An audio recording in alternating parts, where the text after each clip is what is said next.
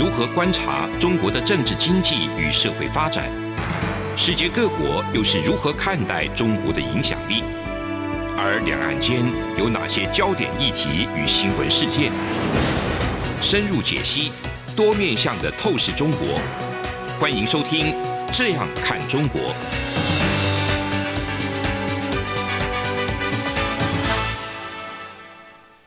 各位听众您好，我是主持人蔡明芳。您现在收听的是中央广播电台的《这样看中国》节目，参与方时间。那我们今天呢，节目要谈的这个主要内容呢，是关于近期呢，因为供应链的一个断裂，那所导致的一个物价上涨的一个问题哈。我想我们在这个报纸新闻上，那常常会看到许多人，不管是这个你要去买一些意大利面酱，或者是你要去买一些进口的肉品，有可能在现在常常会面临缺货的一个这个风险，呃，为什么会缺货呢？其实我想，我们还是要从这个全球供应链出现的一种重大转变来看哈。那全球供应链出现怎么重大改变？我想我们在节目之中一直跟各位听众朋友去分享，就是说过去这一二十年的全球化的结果，那使得许多的这个供应链最终的出口呢，都集中在中国。因为越多的组装是集中在中国生产，所以也就使得越多的供应链会慢慢的在地化。在地化在哪里？就在中国。那自从美中贸易冲突以后，这个供应链开始出现一些移转。呃，当然我克了这个关税以后，我不见得马上会把我的供应链转出去。可是美国后来又加重了对科技。这些产品的一个管制，以及新兴科技技术的一个管制，就使得很多的厂商呢，就逼得要这个必须要把他的这个工厂呢移到其他中国以外的其他国家去生产。到后来发生了这个肺炎，武汉肺炎的这个疫情，造成了这个全球蔓延。那一开始导致生产基地的一个无法生产，产生了断裂。到后来是因为这个消费无法。这个消费地、消费国无法消费，而导致这些船舶并没有办法正常这个运送。好，那当然，这种疫情使得在地的这些工人没有办法正常的运作，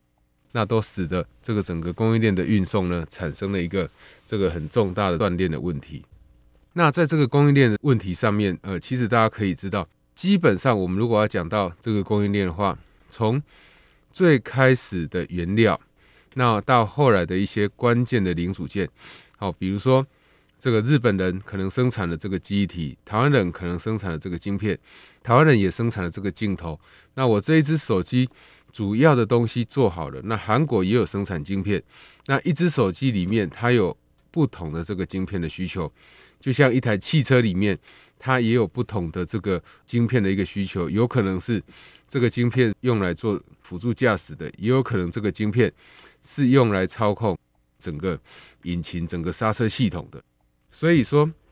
整个供应链越分越细的情况之下，中间只要有任何一个厂商或任何一个国家无法正常的出货，都可能导致供应链的断裂。那这个供应链断裂的结果，在今年我想会面临更严重，就是说我们在过去本来是预期说这个供应链分散以后，从中国分散到台湾。分散到这个越南或者是印度，那对于整个供应链来讲，那这个供应链慢慢建立起来，生产就会趋于稳定。可是刚好，特别是越南跟印度，在今年疫情爆发的蛮严重的，那使得许多的工厂纷纷就直接停工歇业。台湾虽然在五月中也有本土疫情的这个爆发，但是呃，因为政府目前还控制的算是不错，所以。对于我们整个出口产业来讲的话，其实那个影响是非常有限，或几乎是没有影响的。那换句话说，在其他国家无法正常生产这些产品的情况之下，台湾还可以继续正常的这个生产，那也就造就了台湾今年目前为止经济成长率大概预估今年全年可以达到五点八八这样的一个高比例的一个成长。那呃，我想我们今天并不是要去讲台湾的经济成长率有多厉害，而是说我们要去讲的就是说这种供应链断裂的一个问题呢，它变成在世界各国哦，主要的这个生产国都面临这样的问题。那要怎么解决呢？当你在思考要怎么解决的时候，其实又面临到另外一个问题，什么问题？就是中国的这个限电的问题。那我想，中国的限电当然就是来自于它的发电的这个原料，好，那原料价格的上涨，那使得这一个供电的稳定度呢就出了问题。呃，这个限电的问题接下来会产生什么影响呢？那我想从供应链到这个限电的问题，其实都是在供应链里面，因为你要维持良好的一个生产、良好的这个产出、好的生产力的话，是有非常多的元素的。经济学里面谈到劳动、土地、资本，还有企业家能力。你有再好的企业家能力，你有再好的土地，以及再便宜的劳工。如果当地的政府他用了任何的政策手段，或者是说当地的政府对于自己国家里面的能源的控制，并没有做好管理的话，都有可能会使得厂商在生产过程里面遭受到比较大的不确定性的风险。那这个不确定性在过去可能还好，因为过去大家都会有比较充足的存货，但是在现在。许多的国家或我们在航运上还面临这种高运价的时代，那如果突然有一家厂商突然断链了，很有可能它就会造成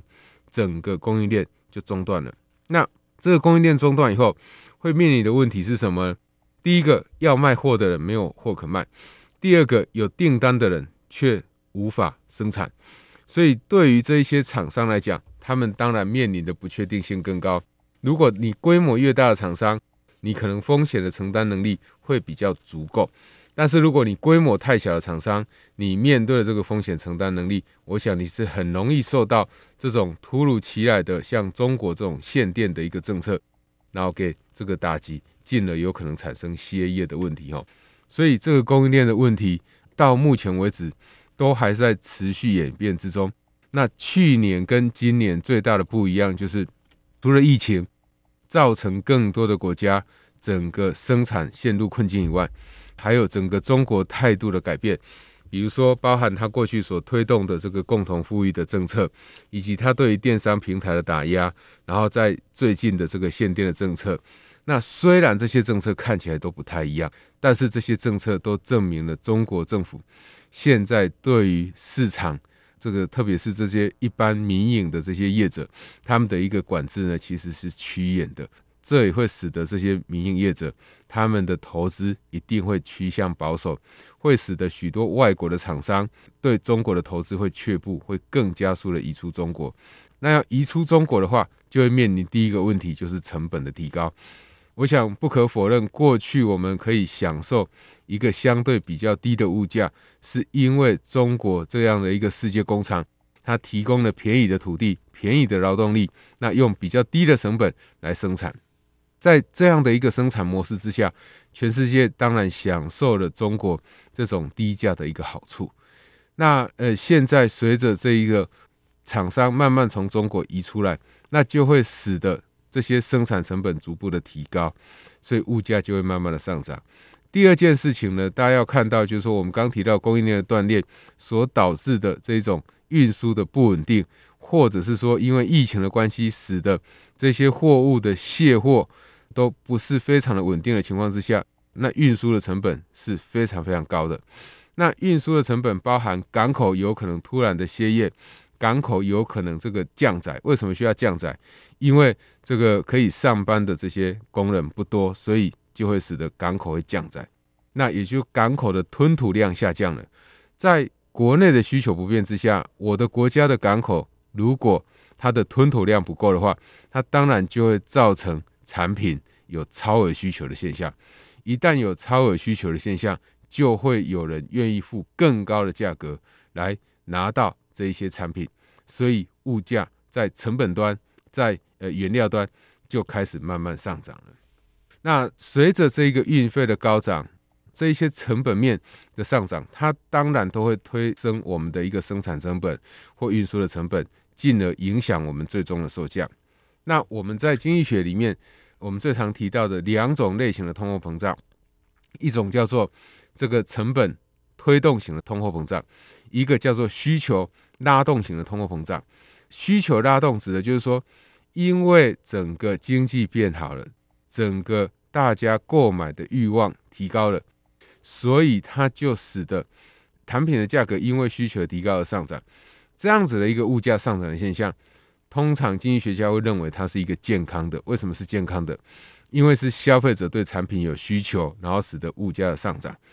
那第二个会推升物价膨胀的一个原因就是什么？因为价格就是由供给跟需求决定。我们刚刚谈的需求，另外一个会影响这个物价就是供给。当你的生产成本提高，那你的这一个转嫁到最终财货上面的一个售价也就会跟着提高。那如果是源自于这种成本推动通货膨胀，通常是我们比较不乐见的。那最近发生了推动了这个通货膨胀，比如像什么？比如像石油价格又开始在飙涨，比如像呃英国所面对的这种天然气的价格又开始在飙涨。那以及我们现在已经发生了这些物价的上涨，就是说因为航运价格的上涨所产生的物价上涨。那第三个就是中国限电以后造成这种生产的不确定，也有可能带来物价的上涨。好，我想以上这几个可能产生物价上涨的原因，我们先说明到这里。节目进行到这边，我们先休息一下。这里是中央广播电台《这样看中国》节目，节目稍后回来。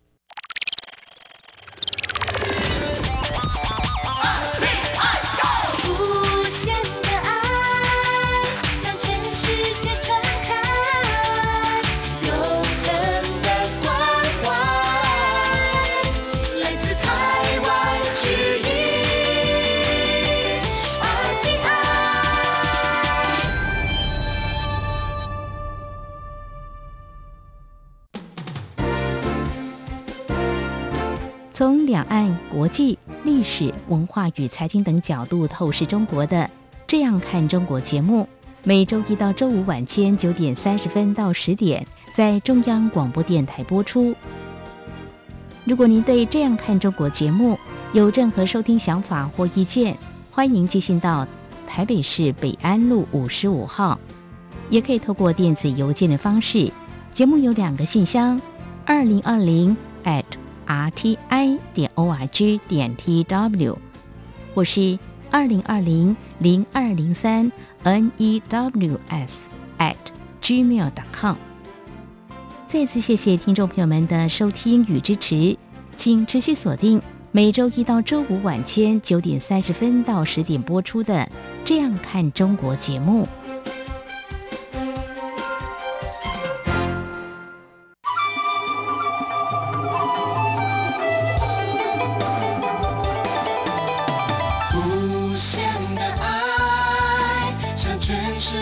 敞开，永恒的关怀，来自台湾之音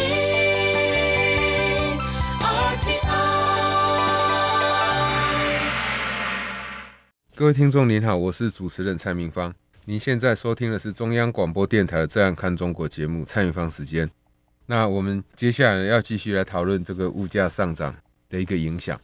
我想我们刚刚在前段节目的时候，跟各位听众朋友提到了这个需求拉动的通货膨胀，或者是成本推动的这个通货膨胀。那以目前来看，包含到油价、天然气哦，以及中国限电的这个风险，还有这个货柜运输。的一个成本的上涨，这个都比较属于成本面的通货膨胀。那呃，另外一个会产生通货膨胀的原因，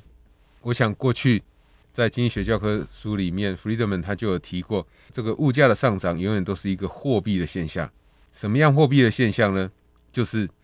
全球用很宽松的货币政策，然后来想要救这个经济的时候，那放出了这么多的热钱所导致的一个通货膨胀。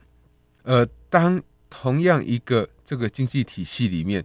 各位听众朋友可以这样想哈，就是说我们在同样一个体系，不管你是你是身处中国、身处台湾，还是日本，还是呃墨西哥，你在任何一个呃听得到我们央广的这个国家里面，那当你国家里面大家对于商品交易的需求没有增加。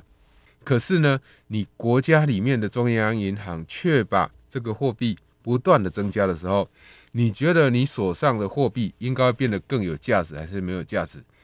我想一定是更没有价值的，因为大家的需求没有增加嘛，那你却不断的释出这个货币，那所以货币就会贬值。那货币贬值对于这些从事生产的业者，对于你做一个小生意的业者，他怎么样去应应货币的贬值？当然就是把物价怎样把它拉高。因为假设我原来卖一碗牛肉面一百五十块，我卖两碗三百块，我可以去看一场电影。但是现在呢，假设因为这个国外这个拍片的速度变慢了，国外拍片面临这种工人不好找的一个问题，所以成本制片的这个成本都增加了。那所以电影院的价格就会调涨。电影票价格如果从三百块调涨到四百块的时候，那我的牛肉面一碗可能要从一百五十块。可能要调高到两百块，或者是我必须要卖两碗牛肉面，再加两盘小菜，才有可能去看得到一场电影。因此，在这样的情况之下，当有一个厂商开始调涨物价的时候，会牵连到其他厂商也会开始调涨物价。我想，像在台湾，像王品集团做这个牛排的，他也宣布要调涨这个价格。台湾的这个汉来的餐厅也宣布他们要调涨这个物价。所以物价其实只要有一个厂商开始要调涨的时候，它就会带动其他的厂商，它会跟着调涨。那呃，我们要怎么样去解决这种物价的问题呢？坦白讲，要解决物价问题，绝对没有办法说我在短期之内就解决哈。第一个哈，我想各国的央行必须要密切的注意物价，只要物价有一点小小波动的时候，你就必须要先未雨绸缪。去思考是不是要升息，是不是要采取紧缩性的货币政策？因为一旦让物价开始涨的时候，你才采取政策，我想这已经事后的这种处理方式已经太慢了，因为物价已经上涨。一旦让人们形成对物价的上涨有预期，你就有可能会使得像这种房地产价格它的飙涨会更激烈，因为对很多人来讲会认为持有房地产是保值的。那反过来讲。当我有大量的存款放在银行的人，面对这种通货膨胀的时候，其实你放在银行一千万，你的一千万在去年的一千万跟今年一千万其实已经不一样。今年一千万已经值不了一千万，也就是说，你买不起跟去年一样值一千万的东西了。所以这是物价的膨胀，我们必须会面对的。那我们刚刚从上一段节目提到现在，因为供应链的断裂的问题，因为供应链的不顺畅的问题，或者是疫情的问题所导致的这个物价膨胀，那难道我们有没有可能就是说思考，是不是就不要再做这样供应链的分散？有没有可能呢？那我想，供应链的分散是不可逆的哈，因为如果你没有供应链的分散的话，你一旦遇到疫情的话，那你面对的这种冲击往往是会更大的。你要同时看到有很多的国家都同时面对疫情的冲击，其实不太容易。为什么呢？因为每一个国家都会有学习效果，每一个国家他们的一个医疗的基础设施都不一样。所以越南的经验、印度的经验，是不是就代表会发生在日本、发生在韩国或发生在我们台湾？其实不一定的，是看每一个国家。这一个政府，他们对疫情的重视程度以及医疗的这个准备程度是否足够？那另外一个就是说，我想我们各位听众朋友都知道，在目前整个全球供应链的发展之下，除了大家所重视的，因为要规避这种科技的管制或规避高额的关税所形成的这种供应链的分散以外，另外一个还有非常重要就是绿电。那每一个国家可以种的绿电不一样。那如果当这个前面的这些品牌供应商，他们都希望他们的产品要使用的绿电达到一定比例的时候，你就必须要想办法生出这个绿电出来。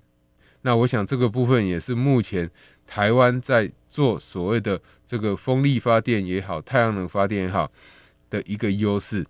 只要你厂商在台湾设厂。那等到这一些再生能源建立起来以后，那这些厂商他们就有比较多的这个绿电可以去购买。那这个时候，对于这个厂商在竞争这些大品牌厂商的订单的时候，也提供一个相对比较高的优势。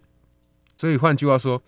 全球化那会不会因为这种疫情的关系而开始变成区域化？我想区域化是必然的，但是全球化并不可能完全消失，因为区域化的话是在呃，如果疫情已经都稳定了，那我当然还是会选择成本低的地区，在考虑了关税、考虑了科技管制以后，我一定会想办法去选择这个成本比较低的地区来生产。但是，一旦疫情出来了，它就有可能会回到品牌的这个地主国或疫情相对比较安定的这些国家。好，所以在这种疫情之下，每一个厂商他可能必须要多准备一点有闲置的产能。你不能都算的那么精确，为了要省成本，那你的产能多少你就建多少产能。你可能要有一些余裕的产能，余裕的产能为的就是遇到像这种疫情再次大爆发的时候，那你可以有多余的产能来供应你的客户的需求，那维持你供应的稳定，这个我想才是厂商利润极大化里面最重要的一个这个做法哈。那我想我们除了这个物价以外，以及供应链。以及刚刚所谈到的绿电以外，大家还要关心的一件事情，就是在这个物价上涨之下，我们刚有提到中央银行可以采取一些相应的对策。那另外一个就是对各位听众朋友来讲，呃，我想我们过去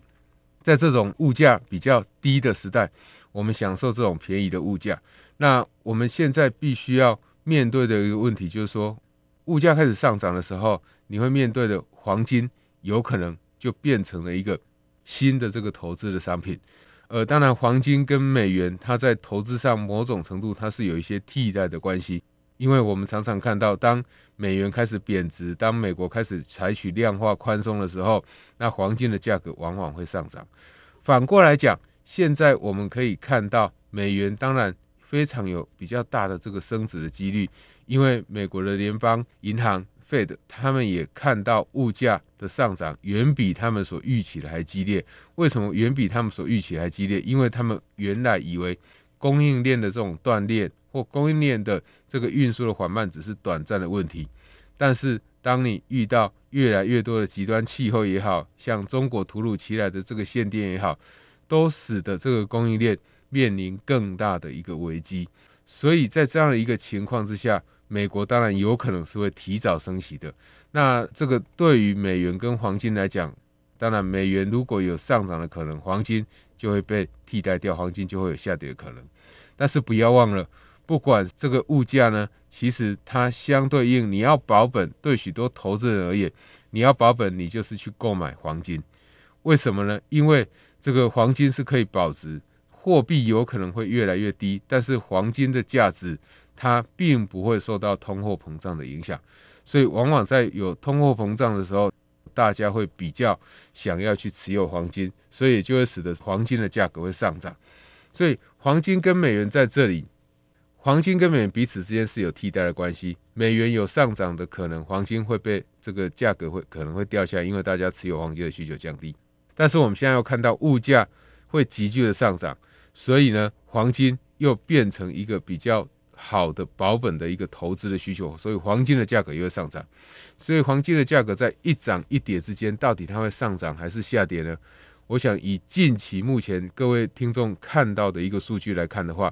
黄金上涨的几率可能是会比较高的。好，那当然未来它到底会上涨到什么程度，可能还是要看美国政府对于这个美元它的态度，到底什么时候会开始这个上涨，会有很大的关系哈。那最后一个，我想我们还是要跟这个听众朋友分享的哈，就是说我们未来如果在看这个美元问题的时候，我们看到，呃，美元毕竟它是世界的主要的交易货币，当这一个美元开始上涨的时候，代表的是全球的这个金融业呢，他们所遭受的这种风险自然就会慢慢降低，所以对许多金融业来讲，他们会有。比较好的一个消息跑出来，那到底美元什么时候要涨？我们目前还看不出来，因为疫情毕竟它是起起伏伏，有很多人认为疫情会在明年做受到控制，但是现在已经将近十月中了哈，我想全世界的疫情似乎还是没有得到一定的控制，包含台湾在内的许多国家对于疫苗还是相当缺乏的，所以疫情会不会在明年就马上稳定？我想我不太敢这样说，但是呃，大概疫情可能会比较确定受到完全的控制，供应链会比较稳定，可能还必须要两年的观察。为什么我会提出至少还需要两年的观察呢？因为你还是必须要让这个印度或越南这些国家，他们在这几年可以比较快速的去把他们除了提供厂商的生产的基础建设建好以外，他们自己本身的医疗系统也要有相应足够的一个支撑，否则只要疫情再来，那你没有足够的医疗系统，这些厂商最后仍然可能无法出货。好，我想这个是大家必须要去注意的。那物价，我想比较高的物价可能会变成未来的常态。原因就是因为我刚刚讲的，第一个，更多的厂商移出中国；第二个，这种缺柜的模式或塞港的模式有可能成为常态。如果它变成常态，代表我们的运输费用是会提高的。那运输费用提高，反映在成本上面，好，那它的售价自然就会跟着上涨。好，这是我认为。比较高的物价也有可能会成为常态原因。最后一个，在全球这个央行在这几年不断的量化宽松的结果之下，其实许多的房地产价格都已经涨得非常非常多了。所以整体而言呢，我想这种比较高的房价要在短期之内有比较明显的向下的修正，我想这个都是非常困难。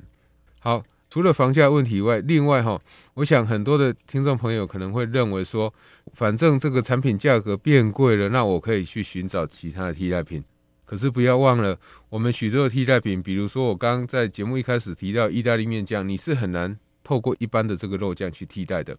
还有一个就是说，很多的生产的原物料有可能都集中在中国生产。那你没有办法，因为说中国的原物料价格上涨，你就用其他国家原物料，因为有一些原物料它是有某一些地域性，是不太容易被替代的，所以这种高物价的现象，我想它是有很高的几率会继续持续下去的。所以，我们如果看到许多国家央行仍然在讲说物价的上涨还是短暂的现象，我想这个可能会太轻忽物价上涨的一个压力了哈。那以上就是今天中央广播电台《这样看中国》节目。那今天探讨的主题呢，是有关于供应链的一个锻炼，以及这个物价上涨的问题。我是主持人蔡云芳，谢谢您的收听。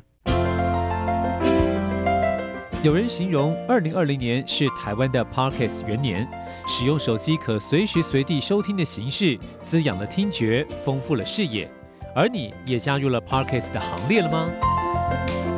央广新闻部制播的众多精彩节目，陆续在各大 Podcast 平台上架，包括《早安台湾》、《两岸 ING》、《这样看中国》、张正霖时间、蔡明芳时间，还有《这样看香港》、舍之岂能藏乎？想跟你聊聊天，以及港式大排档节目，通通随点随听。欢迎透过 Sound 声浪平台搜寻央广节目名称，就可以收听到精彩的央广新闻节目。快拿起手机，让我们在 Parkes 平台相见。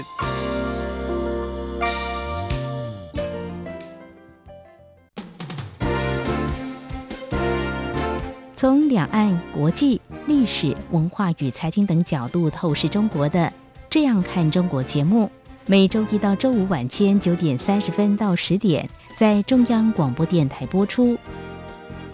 如果您对《这样看中国》节目，有任何收听想法或意见，欢迎寄信到台北市北安路五十五号，也可以透过电子邮件的方式。节目有两个信箱：二零二零 at rti 点 org 点 tw，或是二零二零零二零三 news at gmail.com。